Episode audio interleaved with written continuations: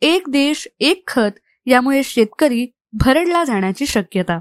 केंद्रातील भाजप सरकारनं स्वतःच्या प्रचारासाठी ओढून ताणून पीएम बीजेपी हे बोधचिन्ह तयार करून खत उत्पादक कंपन्यांना हेच वापरण्यास अनिवार्य केलं आहे. मात्र यामुळे केंद्र सरकारच आता या खतांचे ब्रँडिंग करणार आहे.